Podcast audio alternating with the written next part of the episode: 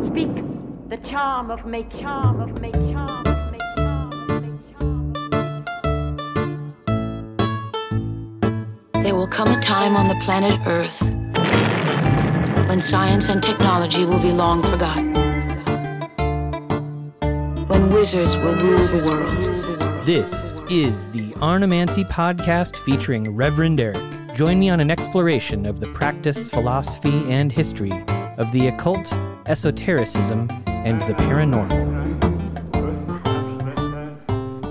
Scott Gosnell returns to the podcast as our guest in this episode. Uh, we're going to be talking about his latest and possibly his last uh, translation of the of one of Giordano Bruno's works.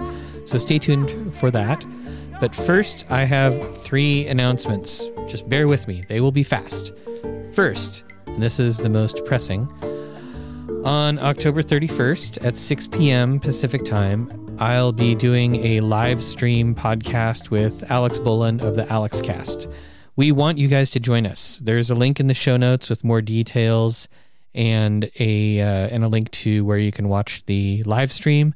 We're gonna do uh, Q and A's from listeners. We're probably gonna wear some stupid costumes. There's probably gonna just be goofiness going on, but it'll be some good Halloween fun. Second, currently in the Arnemancy shop, I have Jay Swafford's incredible Picatrix Decans talisman cards. Uh, there's a link in the show notes for you to go check those out. And finally, uh, over on the Arnemancy Patreon, we are almost reaching. We've, I'm sorry, I have almost reached the next goal. We everything kind of slowed down during the pandemic, but it started to uh, pick back up again. And I just want to reach out to you, my listeners, and ask you to please consider helping me reach my next goal on Patreon. You can do this by supporting the podcast for as little as $1 a month. And now, on to the interview with Scott Gosnell.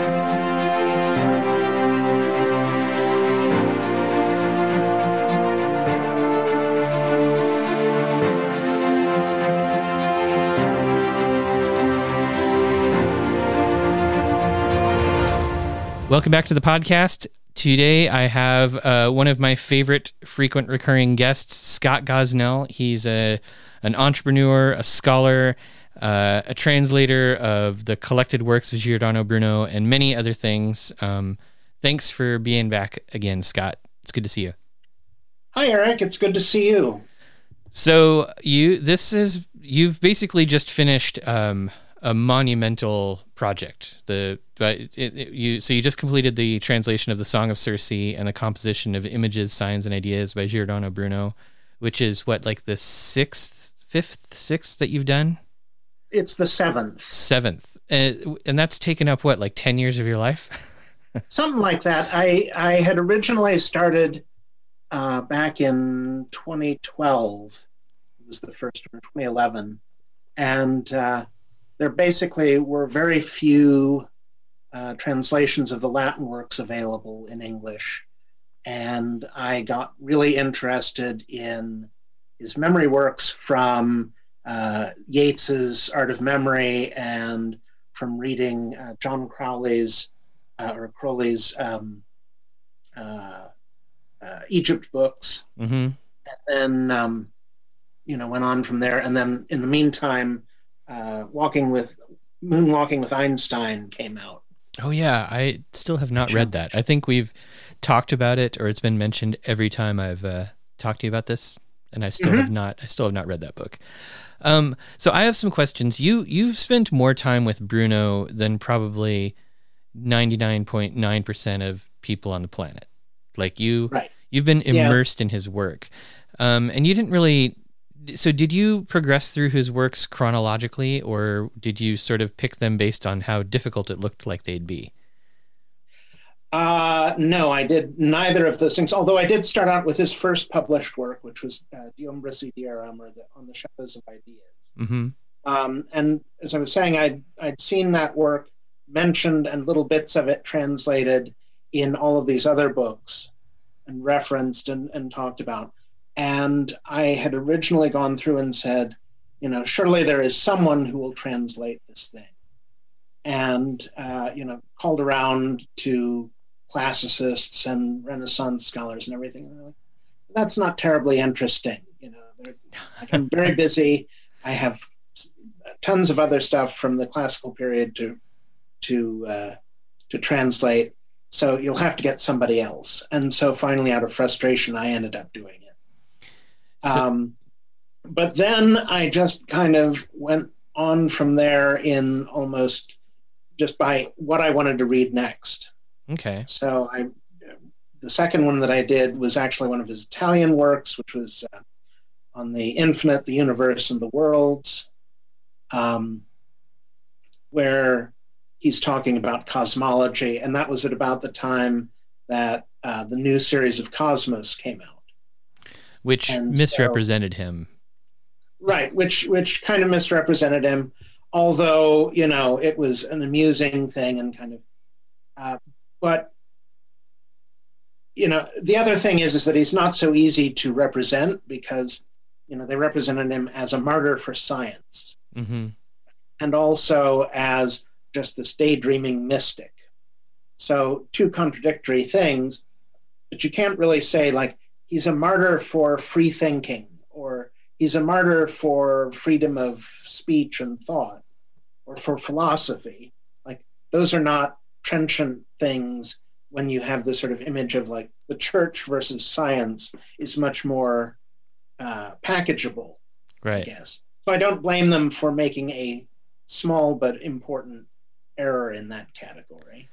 Yeah. and that- then there are a lot of historians who think that his methods were essentially just like I don't know, hallucinating or something, or you know, going or going into mystical trances and coming back out with something.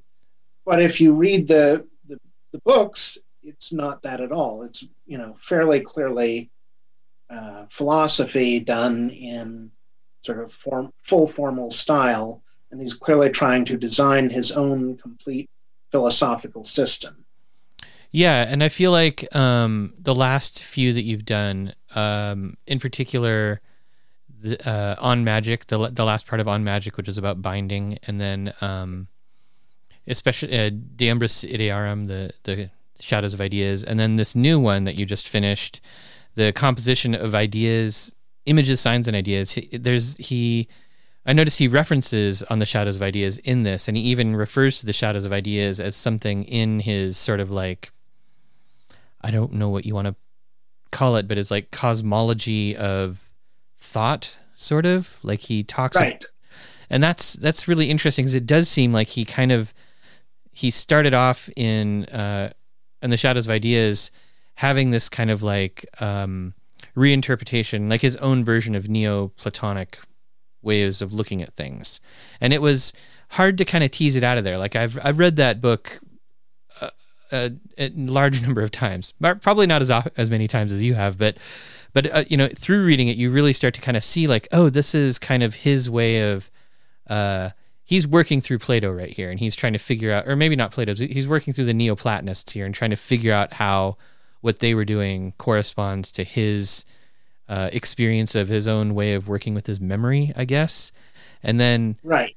it seems like the composition he he really breaks it down and it gets really granular like he breaks down images or i guess ways of thought into tons of different categories can, can Right. So what's what's interesting about that? So the the sort of top level thing that he he talks about that's interesting is the Platonic I- ideas, which are these archetypal like forms which everything else is derived from. And so he says, okay, somewhere up there there are these ideas, these forms, and then the real things in, out in the world that you perceive and that you interact with are the sort of second tier. And then behind those, there are your conceptions about what those things are.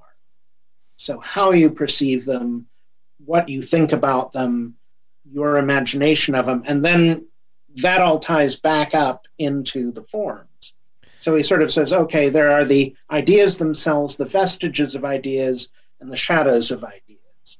And so uh, the vestiges are like you know, vestiges are like footprints or like the, the, the tracks of the ideas. So you can kind of see what where the ideas have made an imprint, right? And he, in various places, says, you know, the the Platonic ideas are like a stamp or like an imprint, where you have a wax seal or a seal in wax, and it leaves behind the shape of the of the metal seal, right, in the wax. Or when you write something down or you carve letters into stone, right, like it leaves the imprint of the chisel and the hammer in the stone.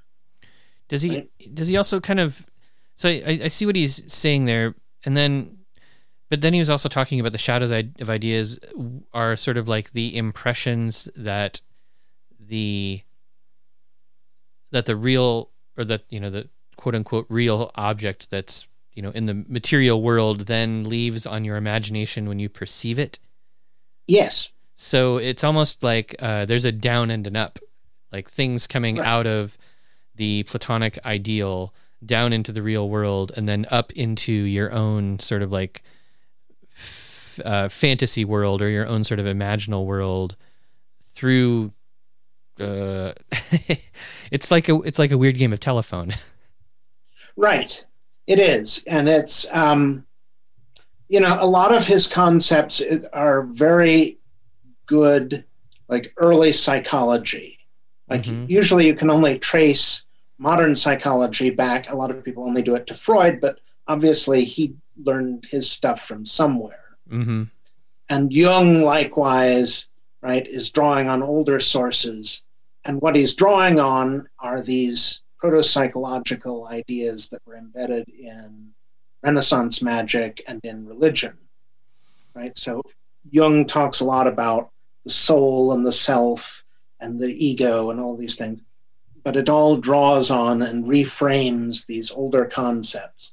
At the same time, like what's exciting is that if you think about when Bruno is writing, this is the same period of time when anatomists figured out the double circulation of blood. Mm-hmm. So they figured out that there's a one side of your heart circulates through the body, and the other circulates the blood through the lungs to oxygenate them. Right, and it, there's a double circulation, and this is when they figured that out what those what the two halves of the heart are doing. Right. So there's a lot of scientific knowledge that's happening or that's being discovered right now. And if you read Bruno carefully, there are a lot of these places where he's sort of incorporating this new scientific knowledge into the theory of the thing. So in, in composition of images, he talks about the differences between seeing things straight on, where it will hit the, the fovea of your eye, which is very sensitive in high light conditions, and looking at things obliquely or out of the corner of your eye, where you don't have as much detail, but you have a good sense of motion. And things are black and white, right? So it's good in low light conditions because you have more cones which detect your Mm-hmm. which detect color, packed into these little pits in the middle of your retina, which are the fovea, and you have rods on the outside. And so he's actually noticed this, or someone else has noticed this, and he's copied it down. But there are a lot of these phenomenological issues that show up in Bruno. Like, for ex- another example, was in one of the other things, I think it was in 30 Seals, he mentions this debate that was had between, you know, is your vision some faculty of the eye that goes out and grabs the image, right, and brings it back to you? Or is it a thing that is uh, inherent in the, you know, the light that is coming from the thing and it arrives at your eyes directly? And so, as Da Vinci put it, like, if it was some faculty of your eyes, your eyes aren't big enough to go to send that thing out far enough to be able to see the stars, which are really, really far away. Mm-hmm. And so, you know, and Bruno says something similar to that, and I've forgotten where, where he says that, but it's in, in one of his works. And Yeah. so you see these little, like, proto scientific, you know, ph- phenomenological philosophy pieces or epistemological philosophy pieces that are embedded in this larger, like, discussion of Platonism and Aristotelianism and you know all of these other classic philosophical questions. So you start to see the emergence of modern philosophy edging into you know the scientific realm. Yeah, I noticed that uh, one of the passages that I that I read was about um, kind of the passive nature of light, about how light sort of pervades everything, but it doesn't have uh, you you can't perceive it on its own. It has to be interacting with something in order to be perceived. Yeah. And the other thing I really liked about this passage is he was kind of tying um, his sort of scientific or you know yeah I guess his scientific approach to um, to the nature of light to the sort of like metaphor of light as knowledge, which was a really common kind of like Renaissance theme, where light was a, a symbol of knowledge. Um, mm-hmm. And I liked that. I liked, I, I, I guess, uh, I find Bruno's mind really difficult to uh, comprehend. Like, there's a lot of stuff that was going on in his head, um, but that sort of thing there was like this this bridging of kind of like the metaphorical or I guess imaginal existence that it. I get the impression that he spent a lot of time dwelling in, and his um, perception or understanding of the physical world. Uh, and I thought that was a really interesting little bit in uh, in the Yeah. composition of images. and in fact in like the cosmology that he does like the the key insight that he gets like he gets some of his some of his theses from copernicus where you know the sun is heliocentric system rather than a geocentric system but his actual like real insight is oh he says no matter you know no matter where you are you would perceive that as the center like he says, I look up at the night sky and I see all the stars moving, and I think I'm sitting still and those stars are moving. He, Right? You see them rotating yeah, right he, he had the, a on the Earth's axis, and you think he's like so obviously you would think if you didn't know that like the Earth is the center of everything, the Earth is not moving, right? It's sitting still. He says, but we know that the Earth is moving. We know that everything else is moving in relation to the Earth. And he says, but you know, if you were sitting on one of the other planets, right, you Mm-hmm. would think that that was the center, and like every you would see everything as it moves around you, yeah, like, relative to you. So, Yeah. like the essential piece of his cosmological thesis is actually about psychology and phenomenology. hmm Yeah, that's really fascinating. It's a, it's a very, and I think that a lot of his ability to um, to grasp that sort of stuff or, or come up with it uh, probably owed to, is probably owed to his like really vivid imagination. Like he he uh, Mhm. he was so used to the manipulation of his own imagination. I, I it, it, him- he he must have had entire worlds in there. Yeah, and that you really get that impression just from the scale of the memory palaces that he sets up in these things. Yeah. um, is like everything is in there, and it's in in composition of images, and to to a lesser degree even in uh, Song of Circe, like you, it's almost exhaustive. You know, you're like basically one of the questions that he, one of the reasons he wrote Song of Circe was that his English students said, you know, this whole on the uh, on the on uh, uh, De Umbris on the Shadows of Ideas it's you know too complicated there's too much stuff in there. And he says all right i'll do a simple one for you and just you know to start people out. Hmm and so then he rolls out in fairly quick order like systems working with the seven classical planets and another system that's all you know based on Circe's island and then combines those two with all the animals of the sea air and land. And he sort of categorizes things that way and he's like okay and then you have 30 of each of these right?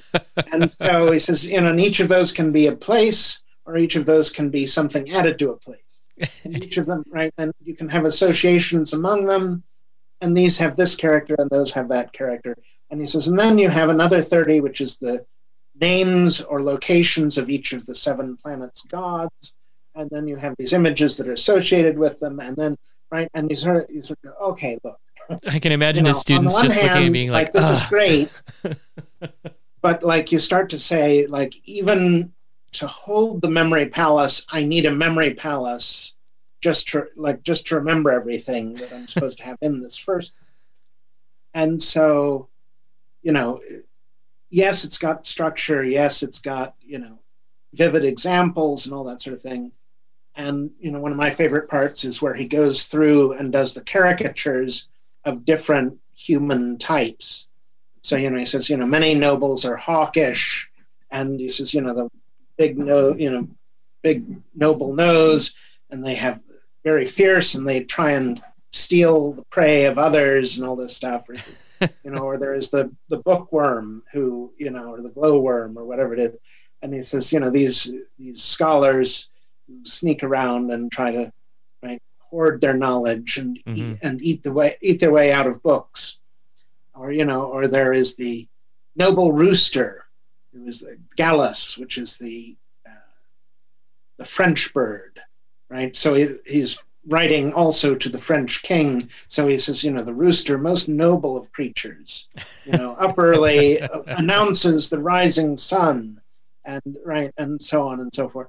As Europe is now rising to a new enlightened age, or whatever it is, and so he sort of butters him up in that one, or the or the lion, which is the the animal of the ruler, who is you know hmm strong and noble and right and also reflects the sun. So he, he knows where to suck up and also has a lot of fun in you know organizing these things into these caricatures which are obviously strongly emotional images that you can associate with specific people you meet. And so you stick their name to a you know to to the animal which they most resemble either by behavior or appearance or whatever it is. So he has all these methods that he that he puts in there. Right. Yeah, I mean, I guess that's kind of one of the core things. Uh, as much as he spent time on philosophy, if you if you don't have a way of creating images for your to stick in your memory palace, your memory palace is kind of useless. Right. Yeah, yeah, and that's uh, I, I there there was a lot of that in um, on the Shadows of Ideas as well, wh- where he Mhm. where he talked about the wheels and the combinations and stuff. That was pretty interesting. Okay, so then you've spent, you know, I think we said what like eight years, eight years working on this. So you started as a person who just got curious about Bruno, and now you um, have translated, I don't know, two hundred thousand of his words. How do you? Uh, how has your perception of Bruno changed? Um, that's a very good question. I, you know, I think everyone who works with Bruno, I've always said, has their own version of Bruno. Mhm. And so, um, one of the things that you notice in the act of translation is that uh, the works are much more approachable when they're not in Latin. Oh, I mean, like the the reputation of them is that they're intensely magical and sort of almost nonsensical. And I think some of that comes from just like the experience of a modern reader looking at all of these words in Latin.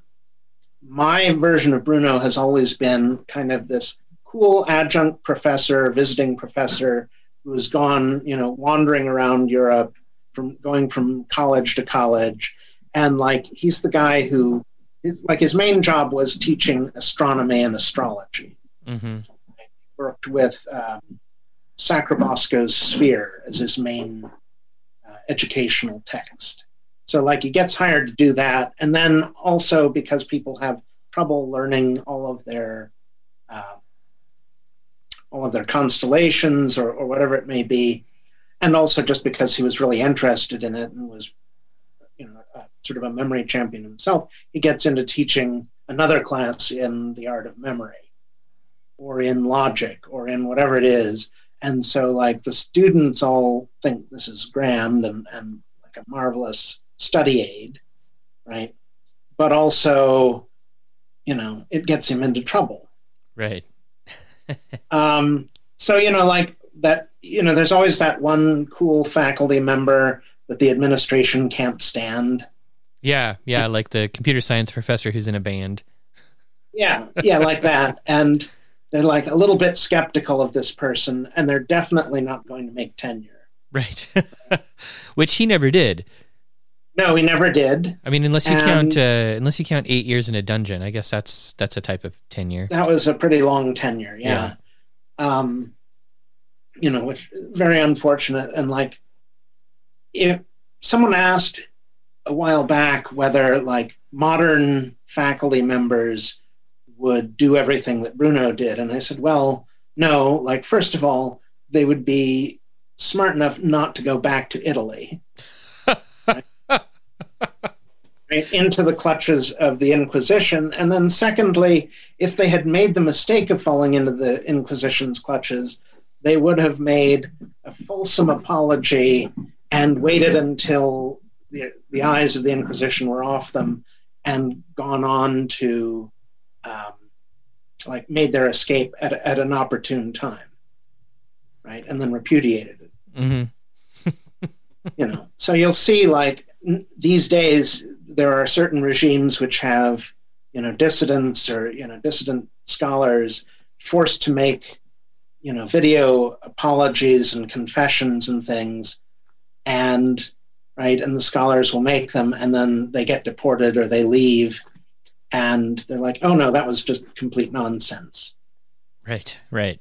everything I said you can be disregarded, and everybody says, "Oh, all right," but you know, that's not necessarily the most valiant thing to do.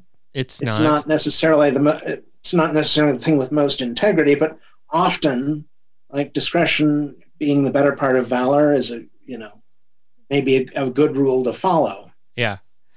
right? And he might have lived. He might have. Yeah. I mean, he was there for like it was eight years, wasn't it? He was in the that dungeon for Yeah. eight years before they executed him. It's kind of crazy that. I get the impression. My impression of Bruno, I guess, is um, is that he was really stubborn. I, I sort of feel like as Oh, much yeah. as as much as I admire his works and love reading his stuff, I really have this feeling like if I, you know, went back in time and like had dinner with him or something, we would not get along. I think that he he, he just gives the impression in so many of the, the stories about him is just coming off as a complete jerk. Um. So. Yeah, he's extreme. He's an extremely argumentative person. hmm um, very abrasive. Although, like, you know, they seem to like him uh, in Germany, and they seem to like him. You know, there, he had friends everywhere he went. hmm He had like followers, and you know, but just like you know, John Florio in England was friends with him. Um, John Florio wrote one of the first dictionaries in English, popularized the study of Italian among uh, the nobles in England you know, and uh, wrote plays and essays and other things. Uh, Oh. so you know, he was good friends with Bruno. Like the students, like Alexander Dicson. Did you see? I was Um, just about to mention Dicson. Um, a new translation or a translation of Dicson's stuff just came out. Yeah, a new a new edition. Yeah, Yeah. and so he, uh, yeah, so his stuff is out. It's nice because now you have a, a bigger version of the or a broader ver- vision of the art of memory, and so you have a lot of these things coming out. hmm All good. It is. It is. It's a. It's a great time to live in. Although now we need the art of memory less than ever because everybody's got like a smartphone and stuff. right. Um. But you know, the, one of the things I, was, I saw today was um, like they said, uh, uh, the internet is basically a giant psyop right now. So it's a psychological operation against your sanity. God, it right? really You're try- constantly trying that to be manipulated and everything. And so they said, you know, the cure for it is reading books. right? Yeah, and preferably old books. right so the more the- time you spend reading old books and doing this stuff rather than you know constantly doom scrolling right the, the books give you like the books give you something inside which you can anchor to and in the same way like if you spend a lot of time in your own imagination and your own memory that's also like an inner resource that you can use to to give you ballast against the you know the all the bad news or the the Mhm. changing and confusing things of the day. Yeah, and I guess one nice thing about reading old books is uh, the older and more and more established the book is, the more arguments in favor and against it you can find.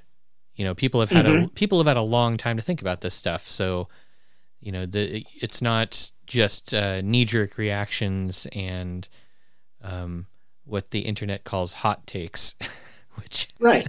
These are very cold, very old takes. very cold takes. and you can sort of you can sort out from them what's useful, what's not useful, what's still current, what's changed.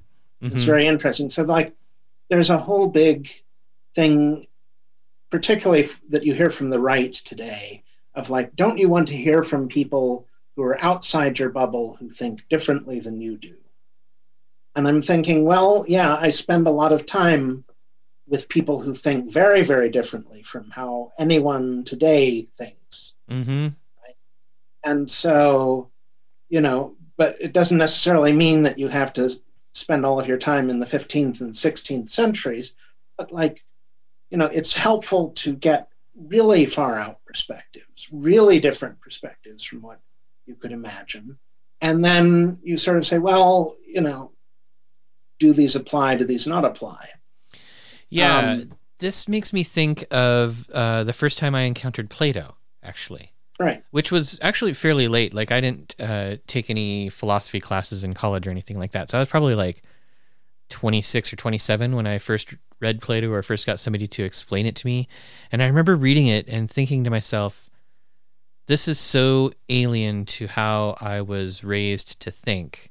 Like, how could anybody have ever taken this seriously? And what would it mean if this was the right way to look at stuff? Right. And that was that that broke everything. So I would advise other people to not do that.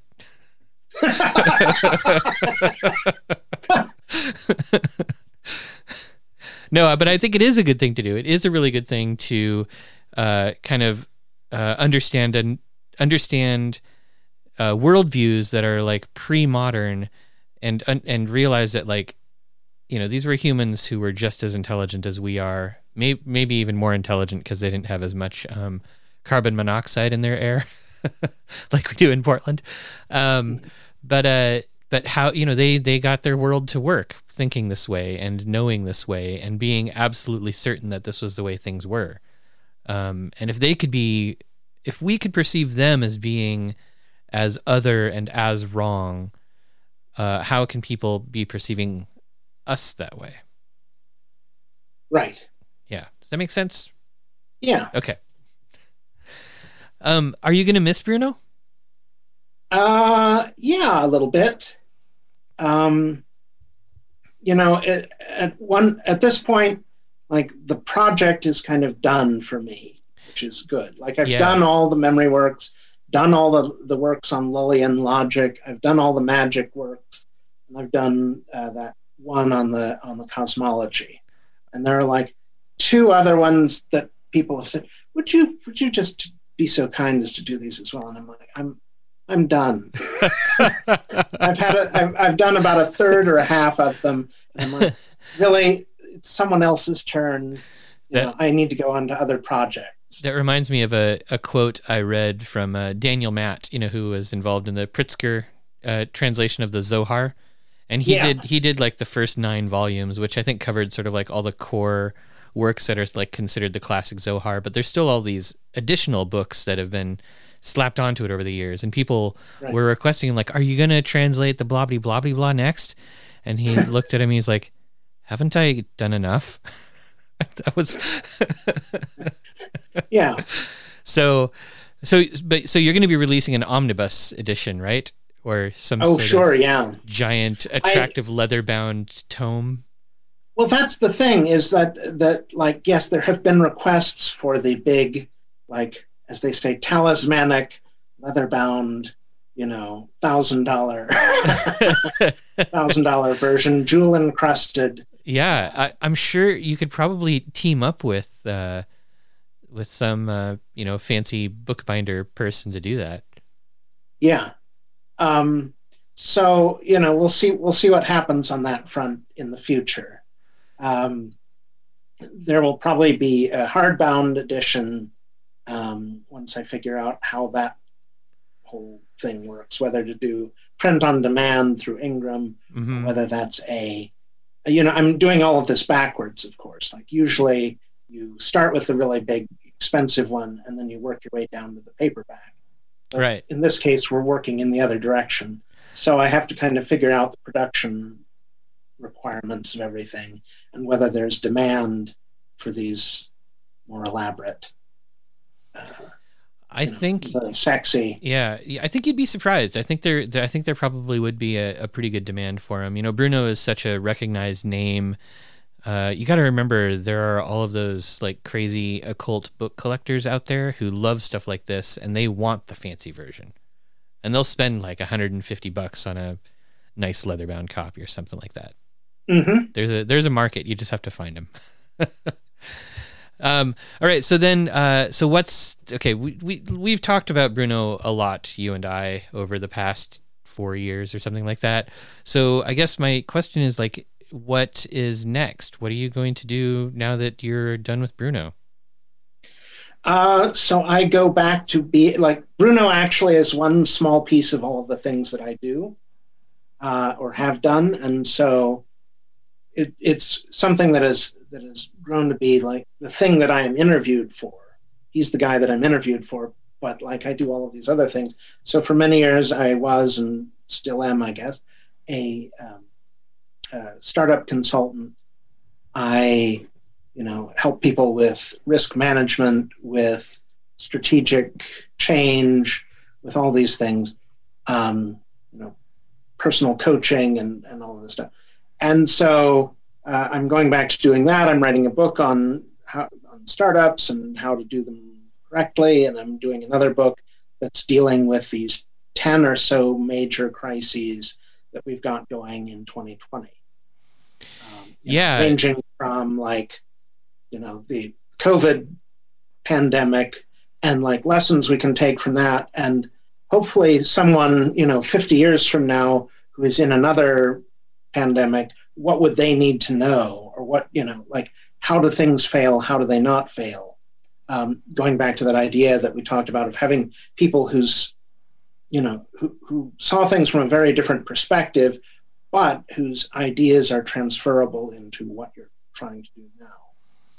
Um, so Yeah. like you know i'm reading a lot of books on on the rise of fascism in you know in the west. And like the frightening thing is that there are all of these quotes from people like paul valery who you know, thomas mann who saw that like people in germany were like oh hey this hitler fellow he's you know he's different. He's going to uh, drain the swamp and he's going to you know throw out all these corrupt politicians and he's a businessman so he really knows how government should work This sounds really familiar.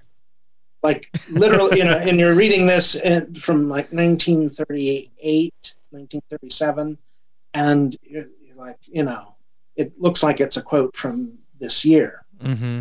and so but also like they said the other thing is is you cannot depend on the liberals and the moderates to protect you it's because most of them will underestimate the risks that they are facing Yeah, I've you know I've I've heard the the fascism uh, comparisons a lot, and one of the things that I've been thinking about is like it seems like every time a threatening form of government arises, um, whether it's you know fascism in the 20th century or uh, like you know monarchies before that or dictatorships or things like that, they always seem to have like a new form that takes everybody by surprise. So there might be things that are sort of like very similar to fascism, but it's not going to look exactly the same. It's going to be a little different, right? So it's not going to. right So it, it, we might, and so we won't even know. It might be different enough that we might not even realize we're in the midst of it until we need to be saved. Right. So the I, I one of the people who is useful in and who I talked about um, as being able to transfer knowledge forward is if you look at Umberto Eco's um, Ur Fascism, which is a short essay that he did Uh, you can find it on NewYorkBooks.com, and he listed out 14 or 18 characteristics of different fascisms. And he said he says at the outset, he says, number one, he says, I was a fascist.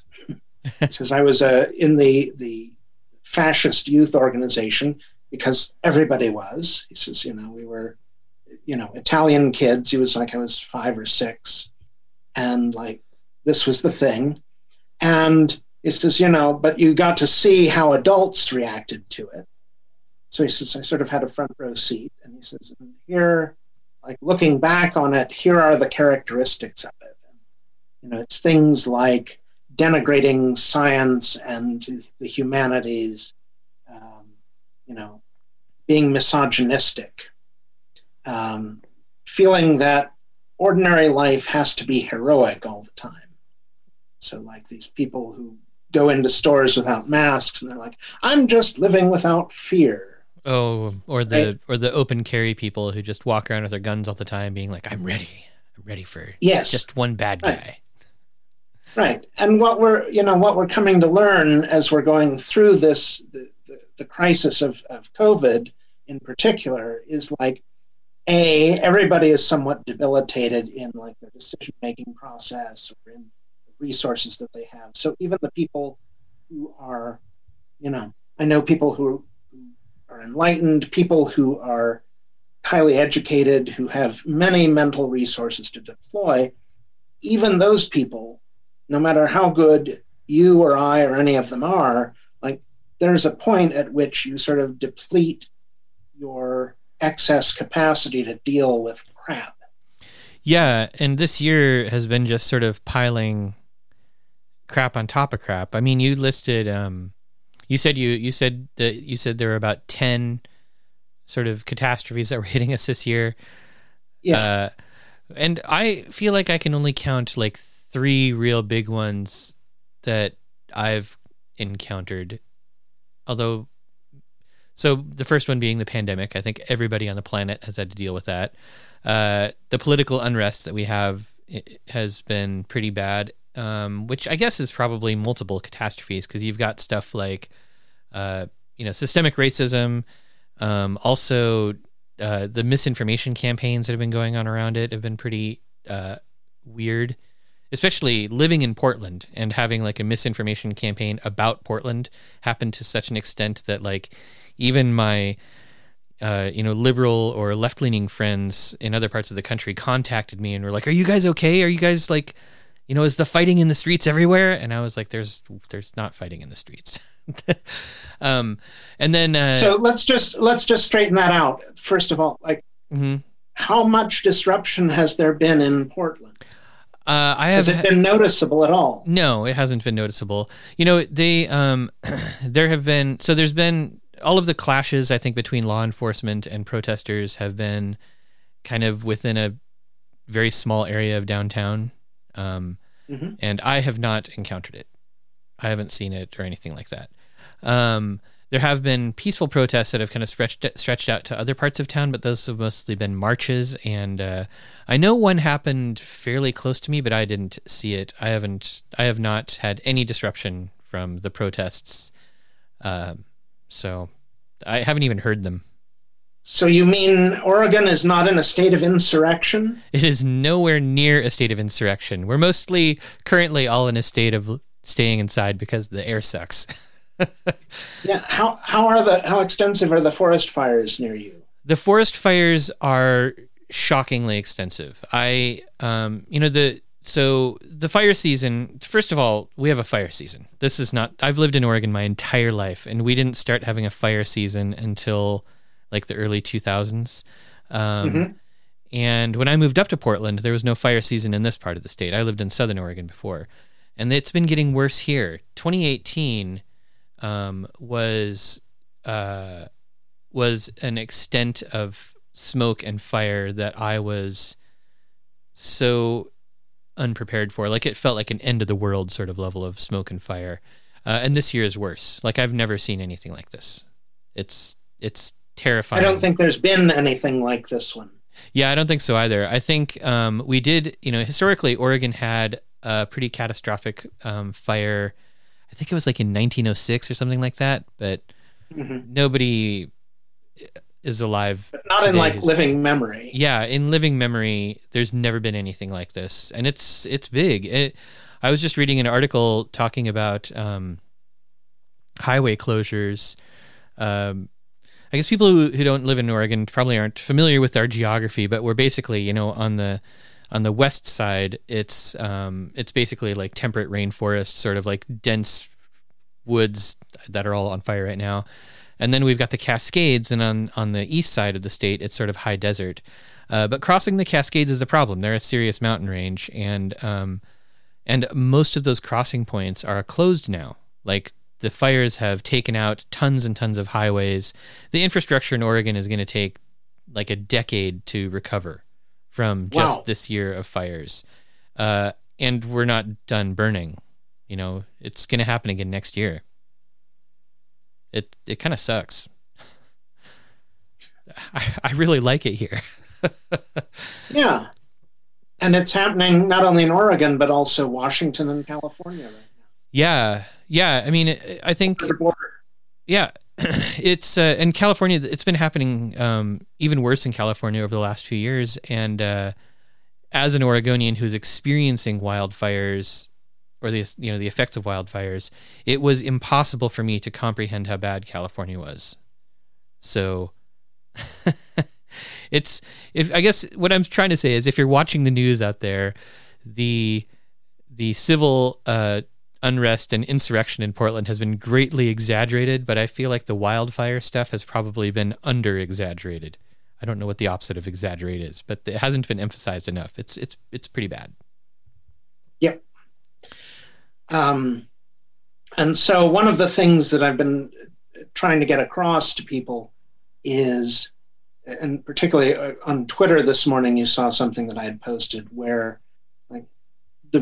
because there are these interlocking crises and problems and everything, like our mental resources are depleted, so that reserve of, of ability to just handle them is under an enormous cognitive load but Mhm. also because of these real world crises or external crises, like the resources we have in place to be resilient against them, that's also been depleted.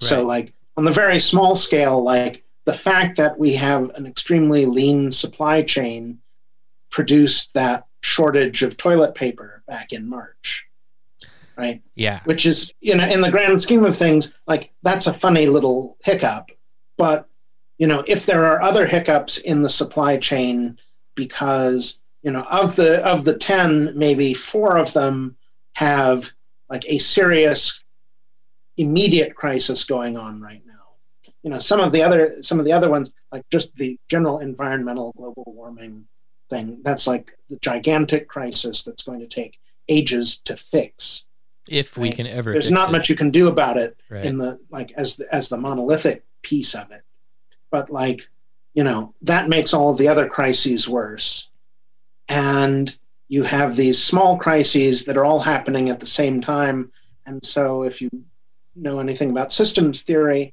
when you have multiple failures in these interconnected systems right you have spillover effects blowback you have cascading failures. So like you know some years ago like one particular transformer blew out and other other ones started to try and take the load and it eventually knocked out the entire eastern power grid oh yeah, so you have, right? So you have these things where like if the system is already taxed to the point where there is no room for error and you have a lot of things that are throwing off errors right you you end up where like this system collapses like the mail for example. You know the mail is already under strain because they've they've screwed with it. You know the guy who's postmaster wants to have it privatized so he wants it to look like it's in a complete state of collapse. Hmm so he's done everything he can to slow down the mail but unfortunately like that has real world consequences. So the mail slows down by a week and people don't get their prescription medicine on time. They don't get their prescription medicine on time, right? Then we need to find a way to get prescription medicines to people for a longer period of time so that they get it before they run out. You know, we have to work all of that into the system. We have to, right? It interferes with the vote by mail, absentee ballot system, right? It, everything is interconnected. hmm And so, you know, the big issue that we're facing right now, over and above each one of these things being a big issue in and of itself, is that every one of those takes resources that could be used to help deal with the other crises. And those resources just aren't there. You're just you're stuck being buffeted by wave after wave of disaster. Yeah. So one of the things you one of the things you tweeted about this morning was uh, basically that we should all be stocking up on on supplies and things um, because of this sort of like system spillover. Yeah. And so what you're doing is this is not like you should all go full prepper and go off the grid. This is like you should think like your grandparents did in the Great Depression and fill up your pantry, you know, with a couple extra jars of everything. Yeah. Get a Right. get a few extra cans of canned tomatoes and another bag of flour. Right. And make sure everything that that can be repaired or was going to be repaired is repaired. hmm So like it doesn't fail at exactly the worst moment imagine. Oh, that's a good. That's a good. Right? Uh, yeah, that makes sense. Yeah, I mean, I guess um, you know if these fires keep up, like California is a pretty big producer of um, produce for the United States. Like we get a we get a lot of veggies Yeah. and stuff from California. Uh, that's going to be a problem. And also Oregon, we produce a ton of weed. Yeah. um, which I guess prob- I don't know that there's a there's a legal export option for that yet, but uh, but there won't be. Yeah, but but you also produce a lot of fruit, a lot of um, a lot of other specialty hmm uh, food products, and all of that's going to you know, and it's a big import export hub. Yeah, yeah, Right. yeah. And with and our when every West Coast import export hub is blocked off from the inland, right? Because you know, I guess the major ports and cities are not blowing up yet. This is you know not like Beirut. right, It's like, but even so, like you have to have a working port and a working way to get to the port. hmm So like, or from the port, right? And so, like, is that going to be a problem? Is there going to be a disruption in the supply chain there? Like yeah, all of these things, right? All of these things are hitting like one after another, and the places where resilience has been put into the system before, you know, it's all being taken out. Uh, some of it by consultants like me, but who were not thinking about, you know, the disasters that could happen if you cut down your inventory of toilet paper or wheat or apples or whatever it is. hmm So, you know, one of the things that you need to do is sort of upgrade your own close in network, right? So, like, if you think about like when we had the shutdown, there were sort of three groups of people. Like, there's the person who has it together so well that they've got their act totally together and they can go and help other people. hmm And those are great people to have around. You know, the guy who shows up, as I usually say, with the, the chainsaw when a tree has fallen across your driveway, he's out there before you are, right? Everybody has that neighbor yeah, who's like, who's like on the spot, who like knows just what to do in that particular crisis, or you know, or the person who, when you're choking, they know the Heimlich maneuver. hmm Pop the food out of your throat. Like there's always those people are around, and if you can be, that's a good person to be. But at least you want to be capable of like taking care of yourself, feeling safe and secure in your own home to the extent that you can. And so like the first step of that is like having these pieces of resilience. And then if you're really good at that and you have that down, then you can find places where you can be the, the good neighbor and help other people who maybe didn't anticipate that a tree would fall across their driveway. And so you happen to have an extra chainsaw and right can be over there, or you have a sewing machine, right? Like that was one of the things that surprised me was like I had not anticipated needing to have a sewing machine to stitch together surgical masks. Mm-hmm. It's a, like a major project. I'm like, oh well, you know that makes sense. And so like I had to go to my network of you know family and friends and be like, okay, who is making these things, you know, this week, and who can mail me one. Right. Right. And so like, but like that, and that's the other piece of it is like having your local networks in place, going and talking to your neighbors, seeing if they need anything, seeing what they can do to help other people, right? And just gradually building out just small scale networks of folks who can help each other because, you know, hope help from far away may not be as easy to come by. Right. Yeah, that's that's very true. Yeah, in in Portland, you know, uh, we've had this sort of ongoing fear of you know the big earthquake. Like there's this concept that Yeah. there's going to be a big earthquake that hits the west coast and it's probably going to destroy Portland and all of our infrastructure will be down. You won't be able to cross the rivers and everything will suck. So there are uh, there are are already a good number of like disaster preparation groups and um and I don't know urban preppers in Portland, um, which is nice. And I guess for all of my Portland listeners out there, there's probably one in your neighborhood, so go find them. Yeah. Yeah. Um, but it's interesting. I was just thinking about that, like the the the need to rely on your close in network, um, including sort of like neighbors or or yeah, like neighbors and stuff. You, you- like your your immediate community. Uh, that's something in in the United States that has been kind of uh, not emphasized very well. Like you know, there's there's I'm I'm not going to sound intelligent about this because I can't remember exactly what I read, but people have talked about the fact that like community has suffered in the United States, uh, and maybe it's because we've had so much great supply chain stuff that we don't we haven't needed to rely on our neighbors so much. But that's probably going to change. It it might, you know, and the thing is, is you don't really know how long disruptions are going to be there by, be there for, or you know which ones are going to actually be an inconvenience and which ones are going to be a serious problem. Mm-hmm. You know, it's one thing when you have to buy paper towels a single roll at a time, right? It's another if like you desperately need a hammer and there are no hammers to be found for six months Right. Or right or your blood pressure medicine doesn't arrive right? Or so, whatever it is that happens when there when there when there's a crisis we don't know what the what the thing is going to be. And it's going to be something weird in all likelihood because we're dealing with these multiple overlapping things. Um, and so uh, i've been talking online with uh, vinay gupta who designed the hexayurt which was a Oh, I saw one of those and I was camping last week.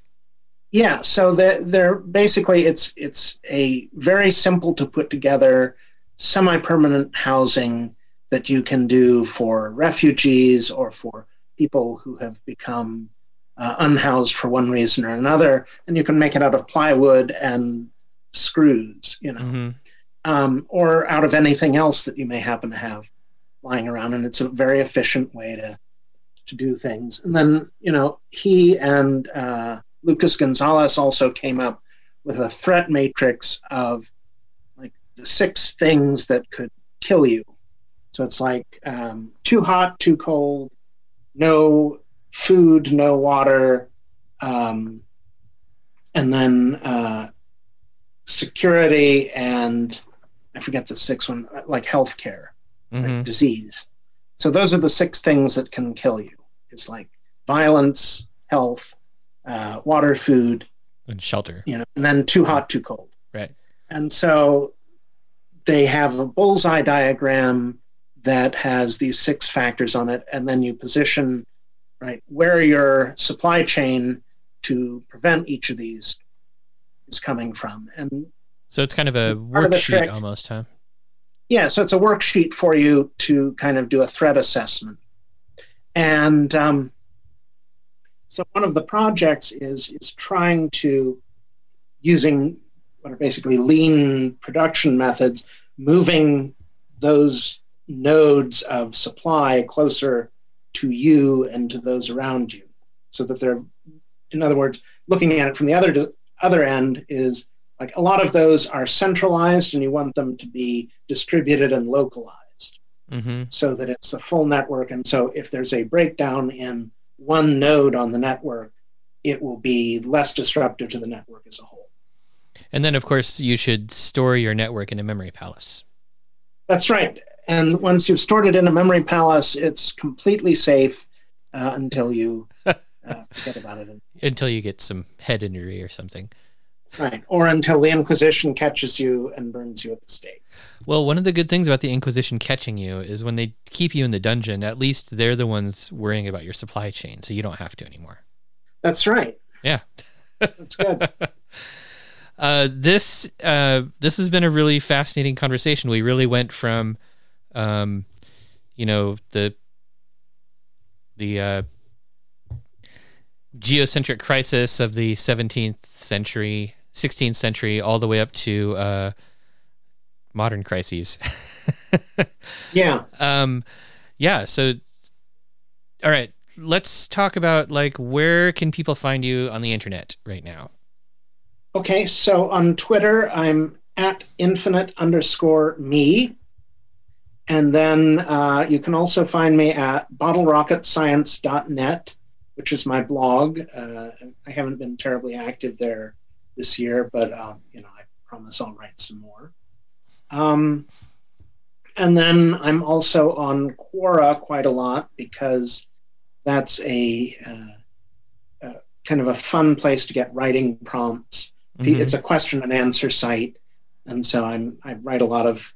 Um, lately, I've been writing a lot of uh, like student advisory things, like how how do I change my major, or you know, people arguing with their parents over what career they should take, or different things like that. So I look forward to seeing your advice on that sort of thing. Yeah. Uh, all right. And I'll, do you have like a? I guess in, in on Quora you must have a profile page there, so people. you Can, just yeah, if you just look at my name, you look up my name, I should be on there. okay, cool. I will have links to all of that stuff in the show notes. And Scott, thank you again for being um, a recurring guest on my on my podcast. Oh, sure, always a pleasure. It's wonderful to talk to you.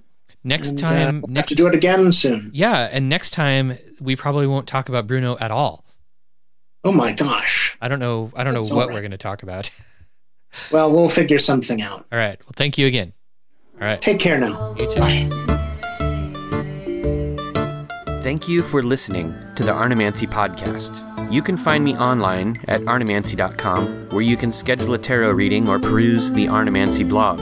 You can subscribe to this podcast on iTunes, Stitcher, Spotify, or your favorite podcatcher. If you like this podcast, support it for just $1 a month through Patreon at patreon.com slash arnemancy.